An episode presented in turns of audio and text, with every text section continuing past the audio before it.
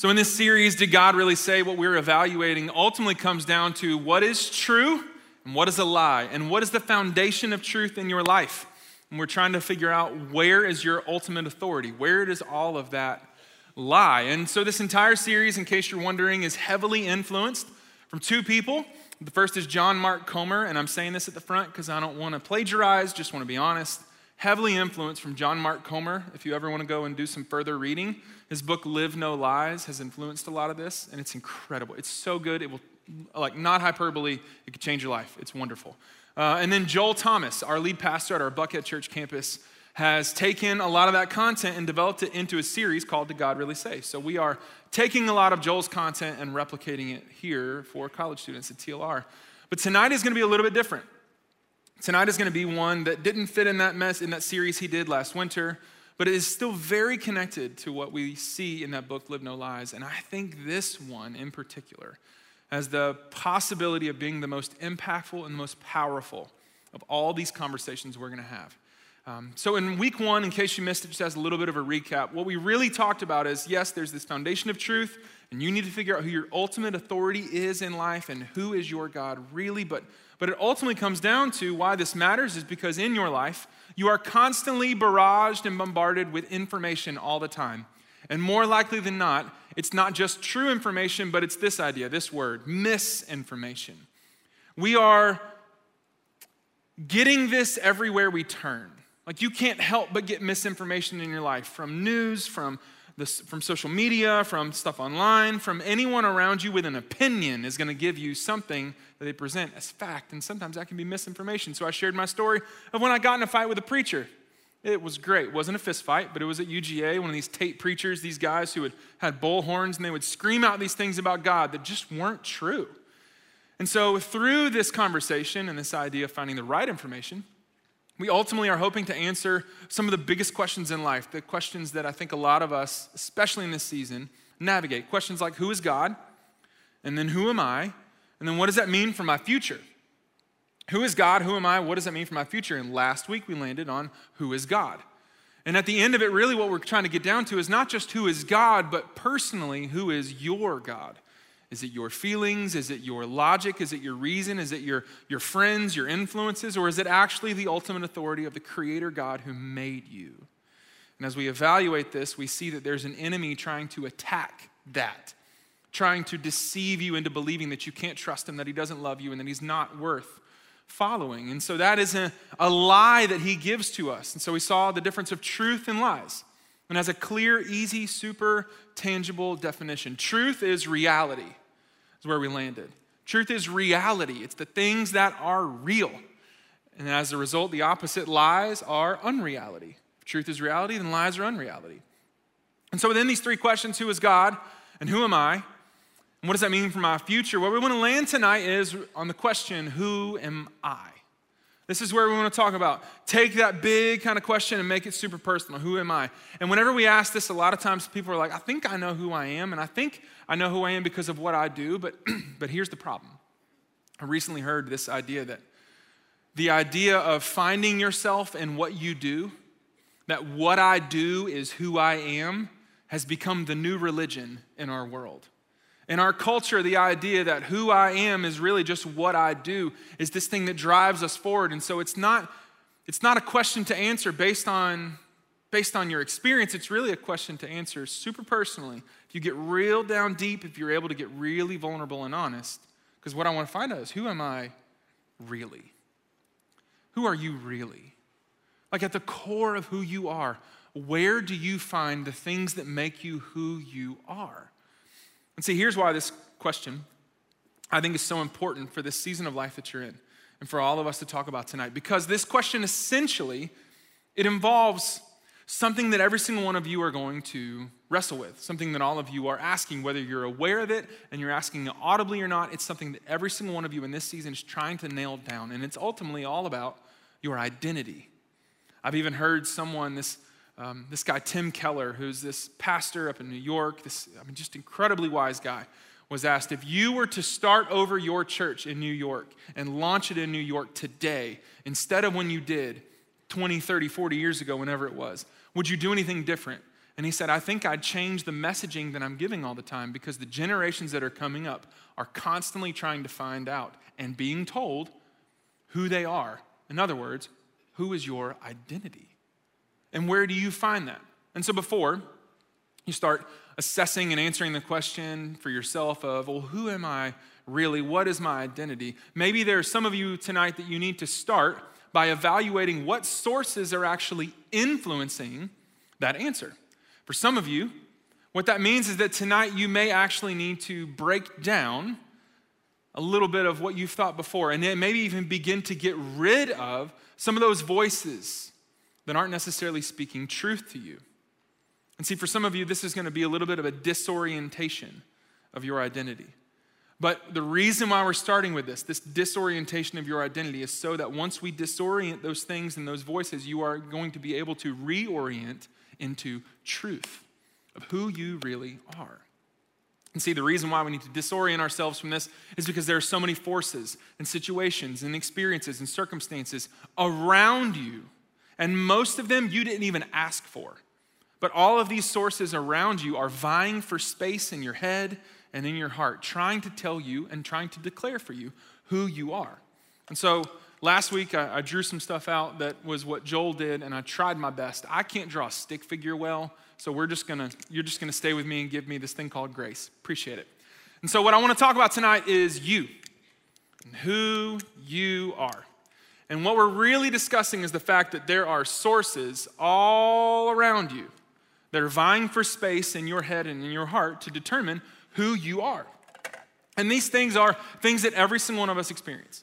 Every single one of us have these things in some different way. Your, your experience may be different from, someone's, uh, from someone else's, but you ultimately have these things. What I'm talking about is like your opportunities.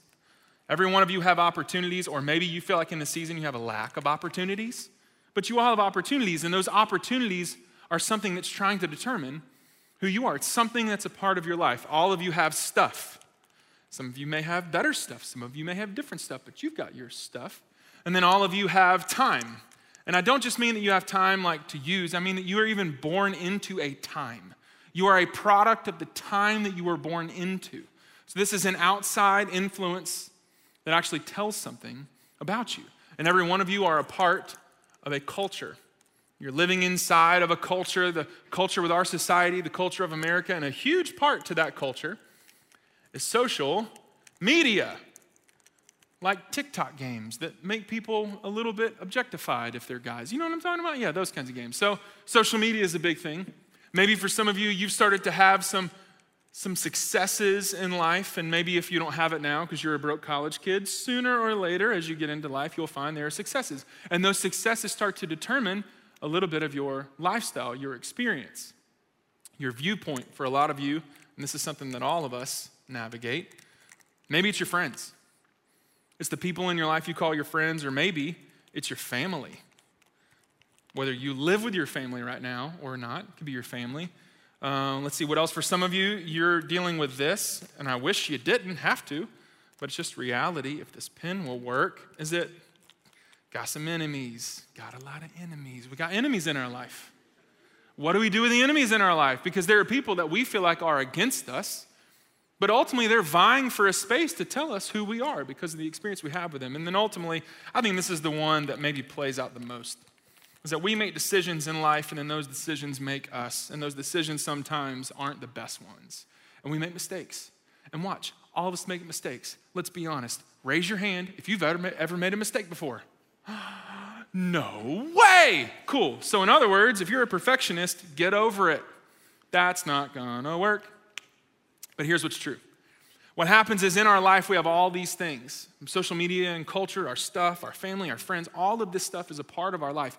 But all of these external forces, what they're ultimately trying to do is they're trying to determine who you are. And whenever you start to begin to give them space in your head and in your heart and evaluate who you are through this lens, they start to create a narrative about you. And so, if you're not careful before long, you start to allow these things that have happened to you, the good and the bad, and they start to declare a narrative about who you are. So then you start to answer the question of, well, who am I really? And it's normally driven through these emotions. So maybe your opportunities weren't what you wanted, and you felt overlooked. Maybe that's something that you felt before. That's not a fun feeling to feel overlooked. Maybe from your stuff, you didn't have what you want, what, uh, what other people had, and so you started to feel envious. Maybe with your time. Maybe you didn't feel like you were born into the situation or the place you wanted, and you just felt devalued as a result of that. Whether it was something systemic, something from your family, something that you had no control over, just made you feel devalued. Maybe with culture.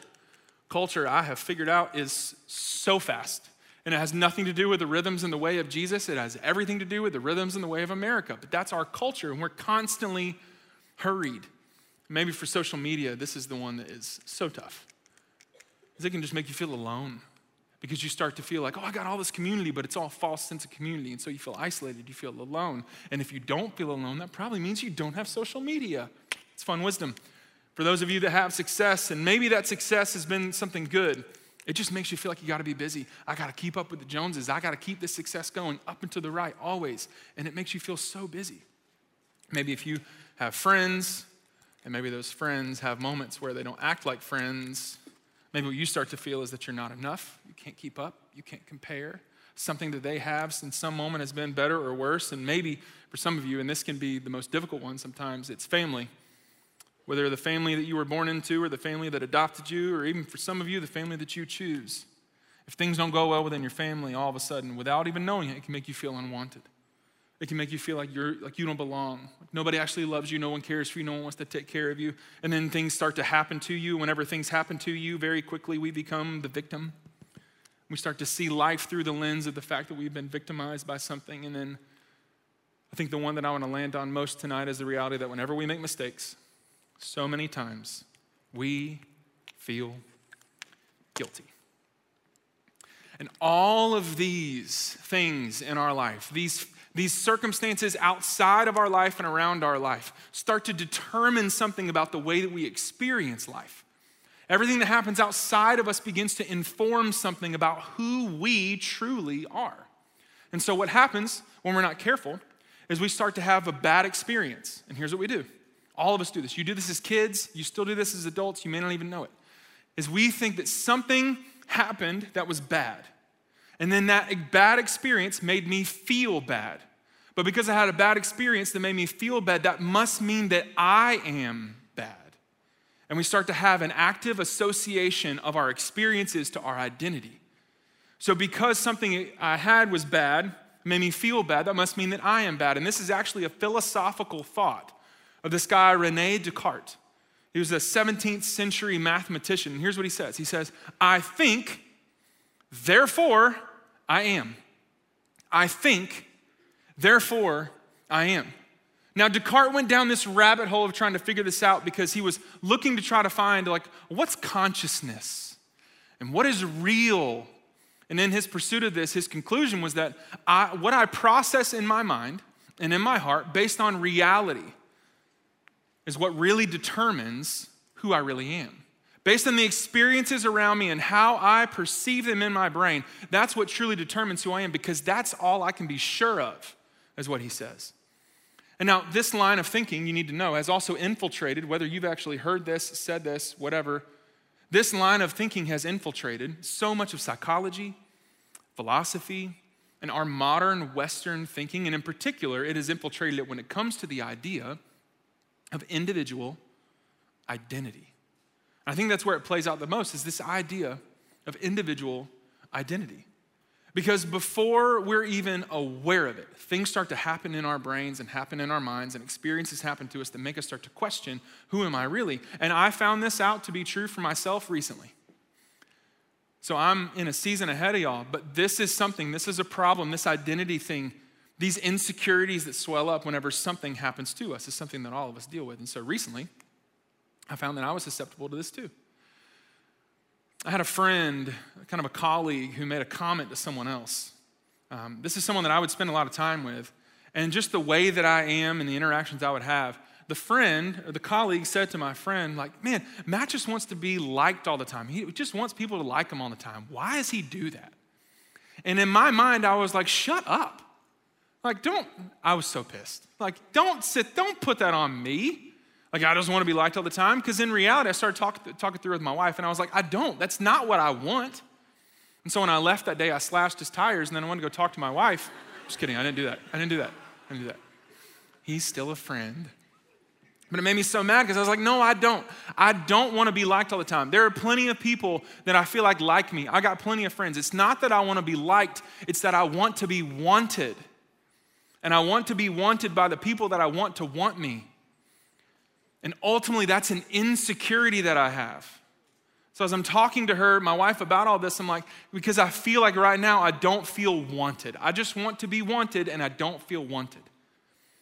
And my wife is looking at me and she is gonna go and slash his tires because she's so pissed. But then she was so honest and it was so good and she was almost aggravated. It was almost this like holy, righteous anger within her. And she looked at me and she said, You don't feel wanted? Who told you that? Like that question, who who told you that? You don't feel wanted right now? I understand, and that's awful. And I want to go and blow everything up on your behalf, but I just want to know who told you that? And then I was left with this question, this moment of having to realize, like, no one. No one actually told me that they didn't want me. I mean, if anything, if I'm honest with myself, who told you that? I did. I did because I allowed my experiences outside of me to determine something within me, something about me.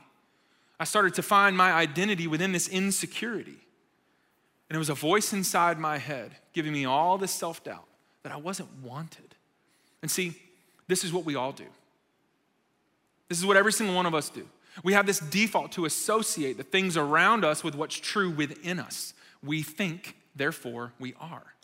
And it all starts with your thoughts. And you know why it starts with your thoughts? You know why that's the place, that's the beginning battleground for your identity and for your soul and for who you are? It's because that's exactly what the enemy wants to do to you. So we talked last week about this reality that you have an enemy in life. That God has created you good and incredible for a purpose and on purpose, and yet there is an enemy who wants to take all the life God wants to give you and he wants to steal and kill and destroy that life. That's his entire mission, and he's trying to do it. But the way he does it, his strategy of doing that, we see it play out in this threefold strategy. We talked about it last week. This is kind of what it looks like in a much cleaner, prettier way than my drawing. Because what he first does at the very beginning is he introduces a deceptive idea into your head. It's an idea that's, that's deceiving, it's not real, it's a lie, but it's a thought. The very first temptation that we ever see in Scripture is what we talked about last week in Genesis 3. The first temptation that ever existed was a thought. Because that's what he does. He puts deceptive ideas into your brain that play with your desires, but they are distorted desires. Did you know the enemy can't create anything? All he can do is attempt to distort what God has already created. He doesn't have that power. God has the power to create. He has this ability to distort because he's cunning, he's wily, he is a liar. And so he takes your desires that you have and he distorts them. So, a deceptive idea that leans into your distorted desires that ultimately leads to you having destructive behaviors. This is the threefold strategy of the enemy because he knows that whenever he gets you into all three of these things right here in the middle, that's where sin is introduced. That's where rebellion is introduced. That's where he steals and kills and destroys everything God may want to do in your life. And this is what he did to Eve. Last week I told you that in Genesis 3, I believe it's the truest story ever told because it's the story of human life, of Adam and Eve. Adam meaning human, Eve meaning life. It's a story of human life. It's all of our stories. And this is exactly what he did at the beginning, and it's what he's still doing to us now. And it's what he's trying to do with your identity speaking and whispering lies into who you really are. Look what he did. Go back in Genesis 3. It says, Now the serpent, or the enemy, was more crafty than any of the wild animals the Lord God had made. And he said to the woman, Did God really say, there's our phrase, there's our title, there's our series, did God really say you must not eat from any tree in the garden? And see what he's doing right here is he's giving her a deceptive idea. Like you heard God said something, but uh, did, did he really? Did he really say that? Are you sure? He implants a, a deception in her brain. But ultimately, what he's trying to do is give a, deceptive idea that she can't trust God to be her ultimate authority in life. And then that deceptive idea plays into her distorted desire to be like God because she was designed and created in the image of God to image God with her life. And then that distorted desire, when she acts on it, leads to a destructive behavior of her breaking God's one command and rule of not eating the fruit from the tree of the knowledge of good and evil. And so that's where we kind of left off last time. It says, When the woman saw that the fruit of the tree was good for food and pleasing to the eye and also desirable for gaining wisdom, she took some and she ate it. And she also gave some to her husband who was with her, and he ate it. And instantaneously, I mean, in a moment, sin not only entered into the world and into humanity and into our story for the very first time, but so did, catch this, the awareness that they had that they made a mistake. They had no awareness before because all they knew was good. Now they're aware of good and evil, and they're all of a sudden aware of their mistakes. And it was instant. Look what happens. It says that in that moment, then the eyes of both of them were opened, and they realized, they became aware, they were awakened to. Their eyes were open. They were realized that they were naked. And so what did they do? They sewed fig leaves together and they made coverings for themselves. They become aware of their mistake. And then their immediate response is to cover up and to hide, not to be seen, right? They did it with fig leaves, but we do this proverbially in our life. This is when we hide, this is when we shield ourselves from being vulnerable. We feel naked, we feel exposed. And what they started to do is they started to hide and hope that they weren't found out. Because isn't that what isn't that what all of us do? whenever you make mistakes, isn't our default reaction to guilt to run and hide? I just, I just don't want to be found out. If I, I just, I got I gotta hide this, I gotta fix it, I gotta cover it. Like, I just don't want to be. But here's the danger. Here's the danger of guilt and allowing guilt to communicate something of who you are. And this is how the enemy uses it. See, there's no better platform for the enemy to barrage his deceptive ideas into your heart and into your mind than when you feel guilty. Here's why because the moment you feel guilty and you start to allow that to determine something of who you are, guilt develops something deeper. It turns into this real nasty word, and you start to feel shame. Not only did I make a mistake, but I'm aware of it, and there's a guilt about something I did, but now I'm so ashamed of what I've done. And there's a difference between these two things that speak to your identity, whether you know it or not. Brene Brown actually says it this way She says, Shame is a focus on self, guilt is a focus on behavior. Shame says, I am bad. That's an identity statement based on my experiences of what I did. But guilt says, I did something bad. So one is focused on behavior, one is focused on identity. But when guilt runs wild, it grows and it becomes inflamed within you and within your heart, and it runs wild.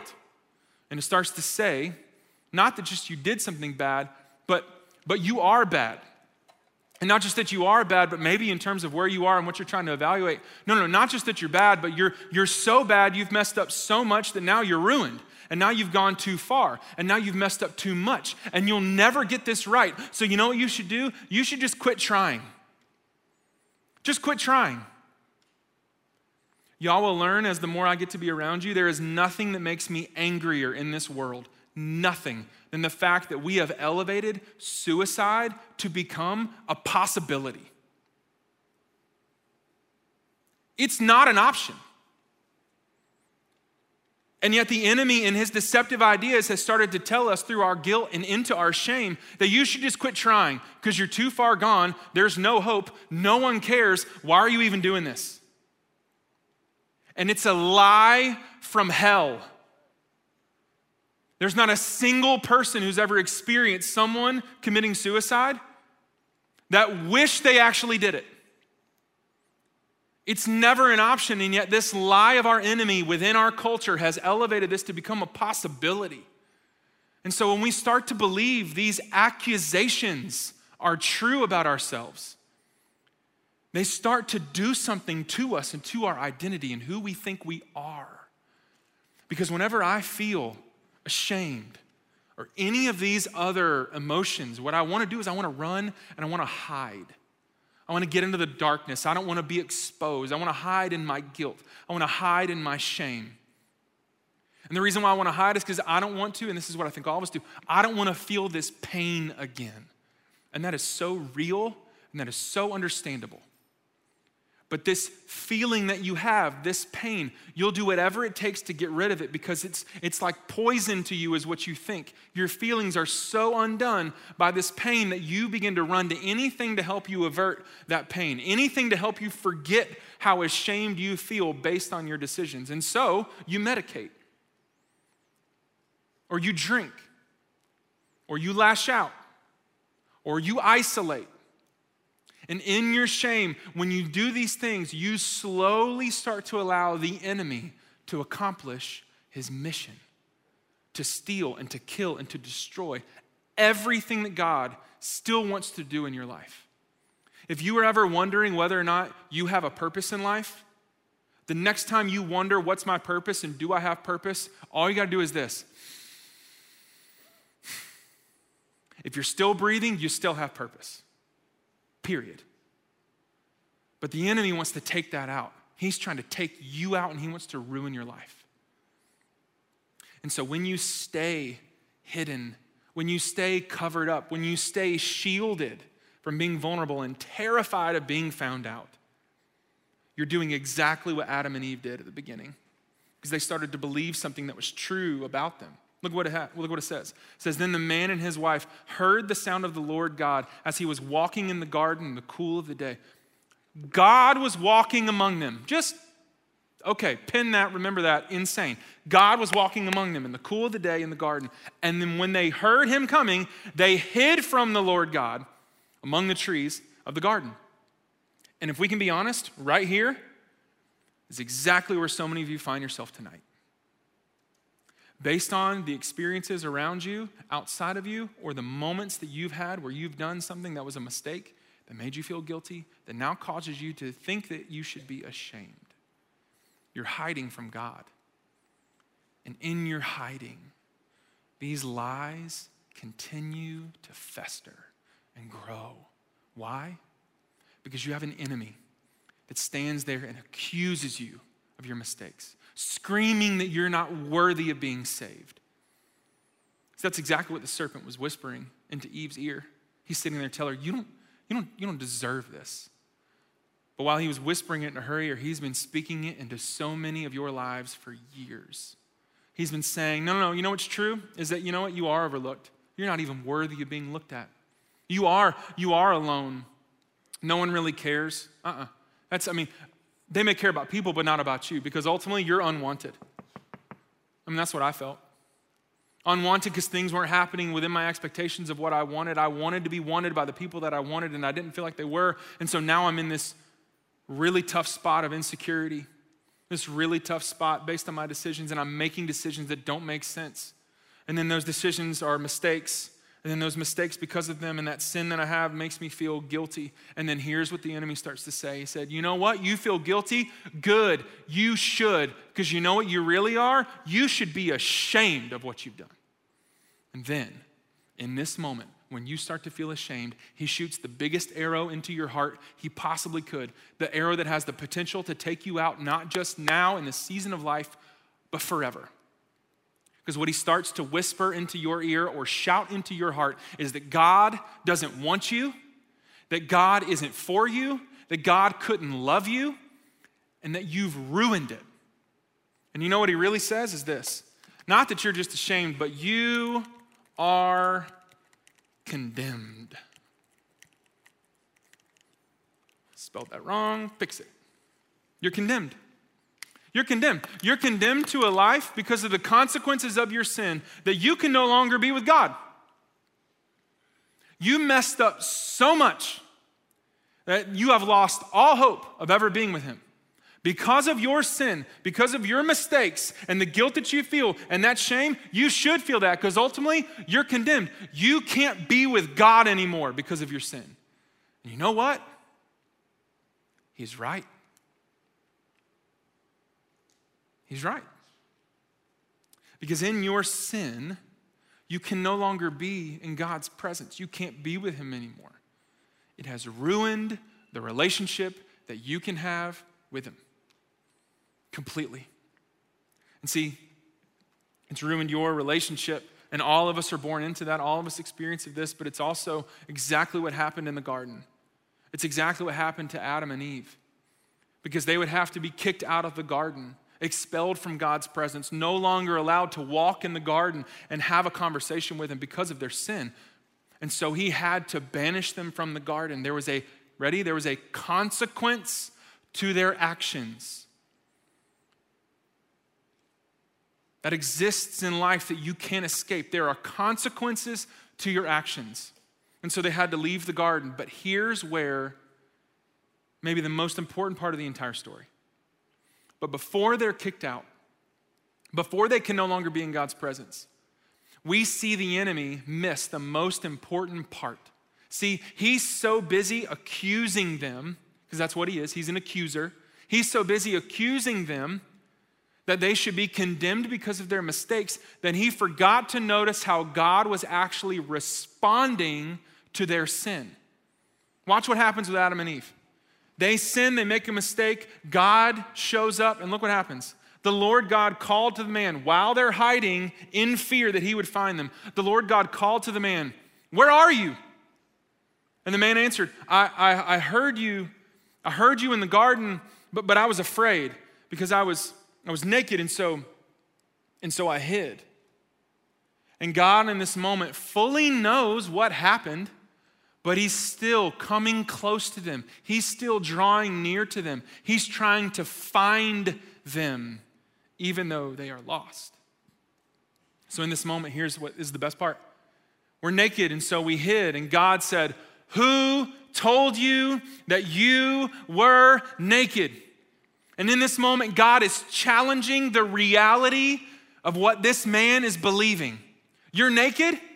You're, you feel ashamed? You need to hide from me? Why? Who told you that? Who told you that you can't be in my presence anymore? Because guess what? It wasn't me. You want to know what I want to do? I'm going to come after you. I'm trying to find you. I'm right here. You can't do too much for me to stop running after you. You can't do anything to make me change the way I view you.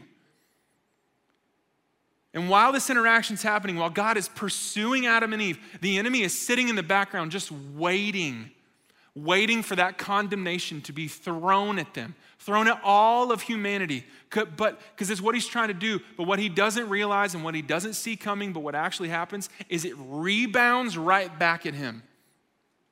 See, they sin and God steps closer. They sin and he pursues. They're like, we got to hide from you. We can't, we're not deserving of this anymore. And he's like, whoa, whoa, whoa, where are you? I want to find you. I want to find you. See, God knew what was going on. But in this moment, in this interaction, he gives them a chance to do something.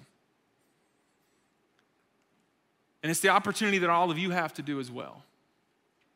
He gives them an opportunity to be honest, to be honest about their decisions to be honest about what's really going on, to be honest about their mistakes. And he gives them a chance to stop hiding and covering up. So, look, so God said, Who told you that? That you were naked? Have you eaten from that tree that I commanded you not to eat from? He already knew the answer. And the man said, Well, the woman that you put here with me, she gave me some of the fruit from the tree. And I'll be honest, I ate it. I made a mistake. And then the Lord God said to the woman, What is this that you've done? And the woman said, The serpent deceived me. That's what he does. He's a liar, he's a deceiver. He puts deceptive ideas into your head that play into some distorted desire that you have that leads you to a destructive behavior. And guess what? My behavior was destructive. I, I'll be honest, I ate it. And now, in this moment, in this story, this is when the enemy thinks condemnation's coming.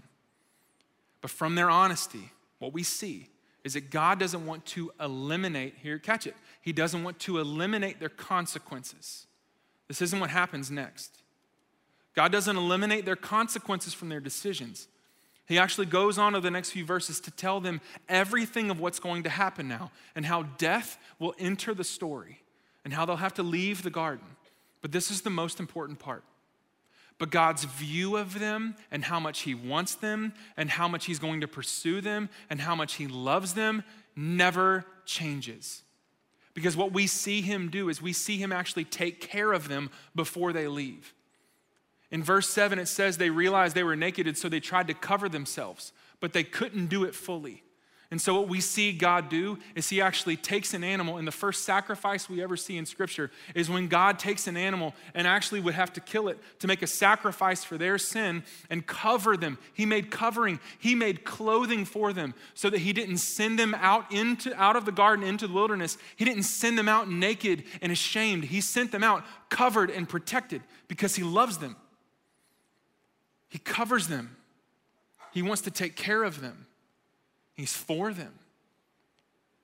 And then, this is the most important part. He, right here, starts to say that I've got a plan, not only just to send them out nicely and kindly, but I got a plan to get them back. And this is the beginning of when we see his great rescue plan into the story.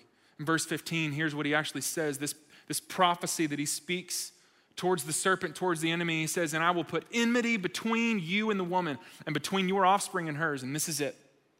He says, He will crush your head, and you will strike his heel. This right here is the very first mention of God's great rescue plan for humanity. He is declaring that He is coming for you.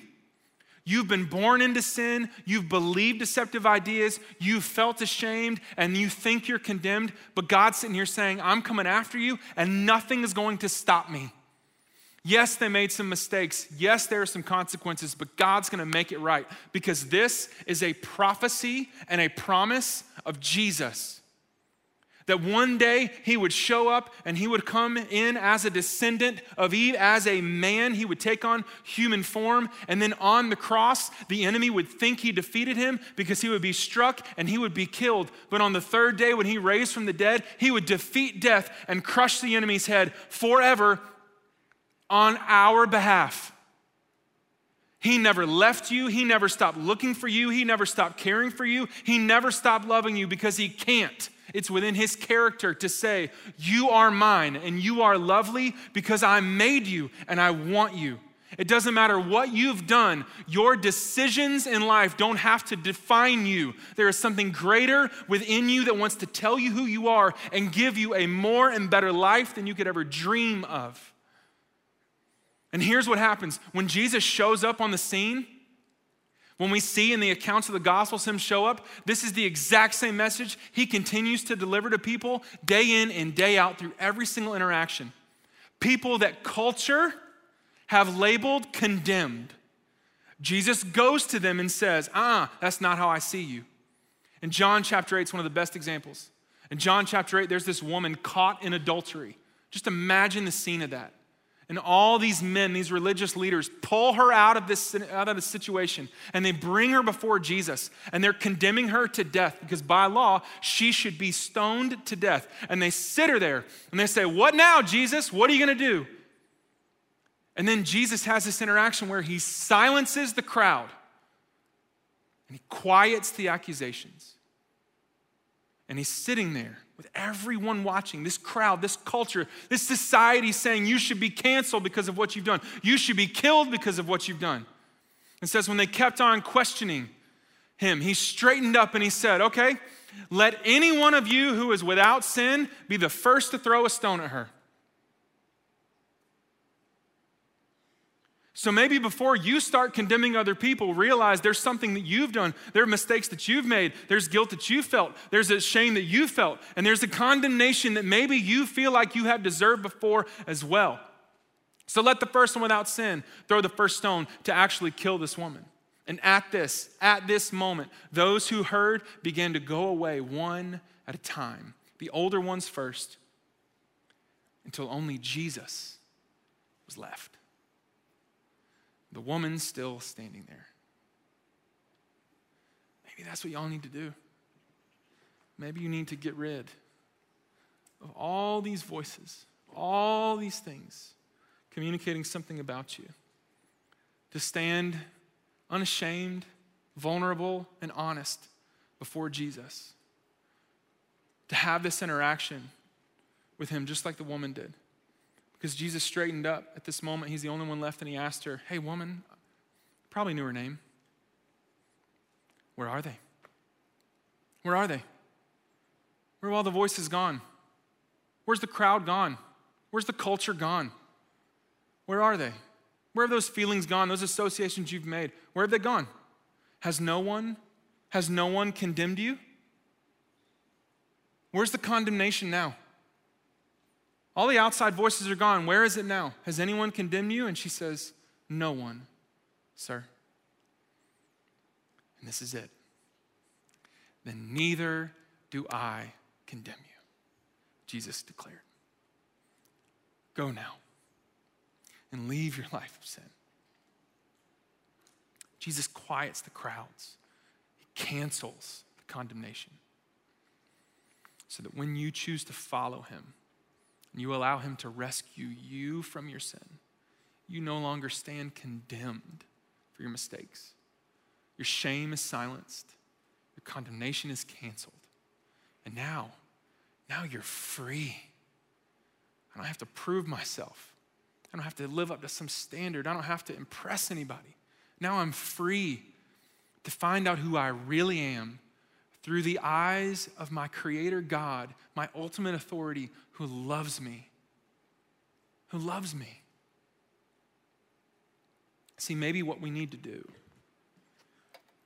is we need to realize that when you look at the reality of who you are and what's determining that answer of who am I really, the offer for some of you is that whenever you choose to follow Jesus, what it means is that you place him at the center of who you are.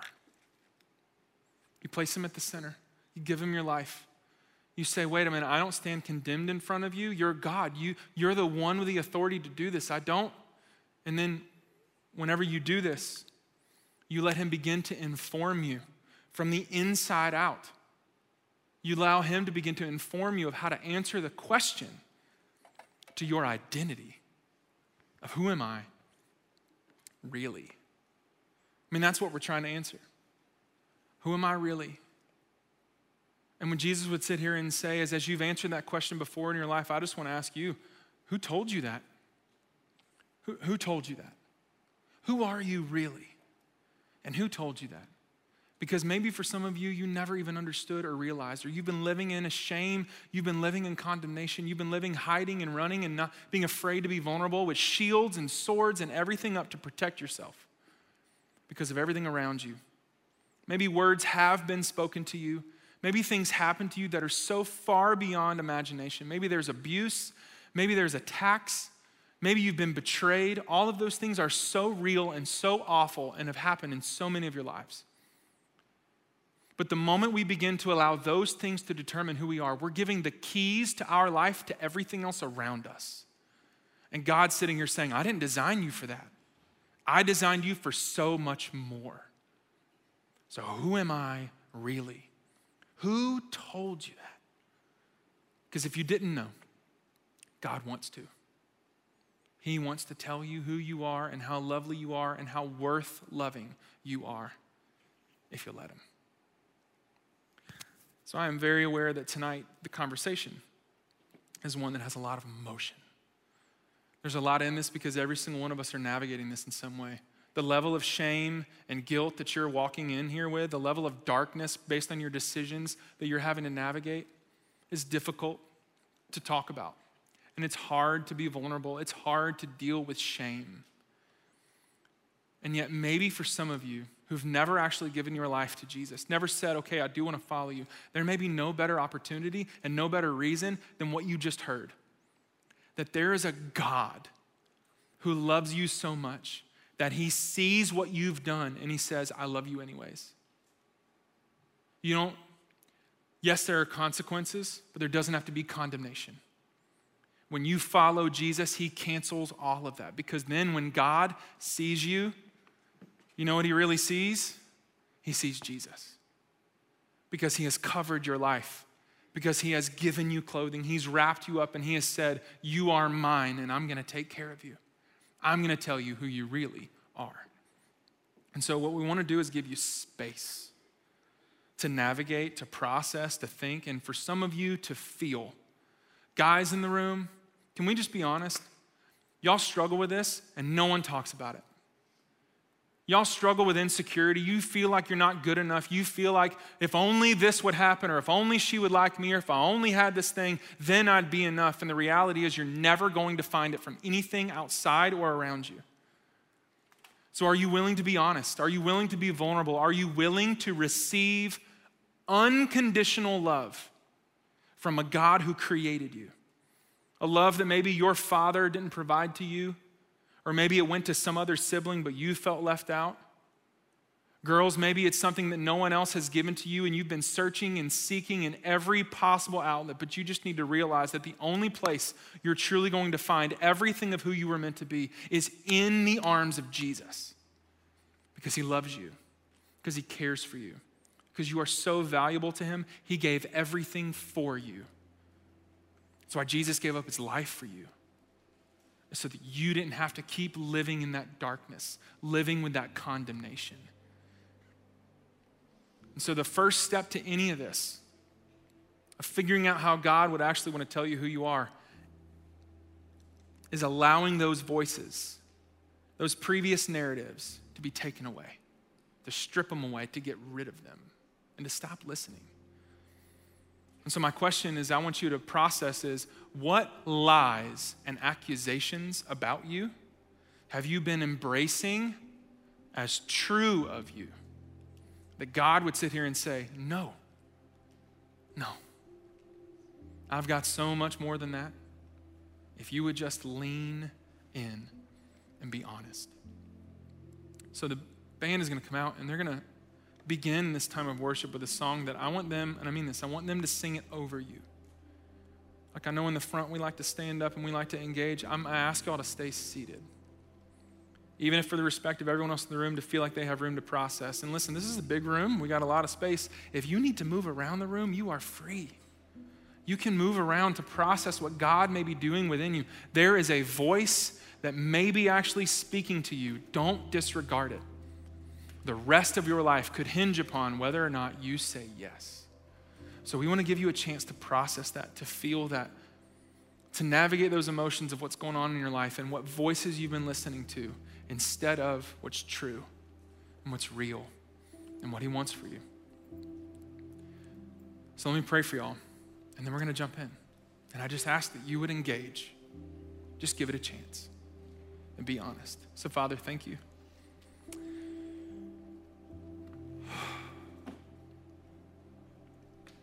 Thank you that you don't give up on us.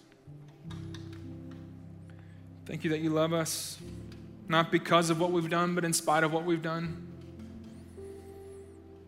The students in here that are addicted to pornography or that are making decisions that are crossing sexual boundaries with their boyfriend or their girlfriend or the person that they just met, Father, I just ask that you would allow them to see that there's freedom, there's forgiveness, and there's grace.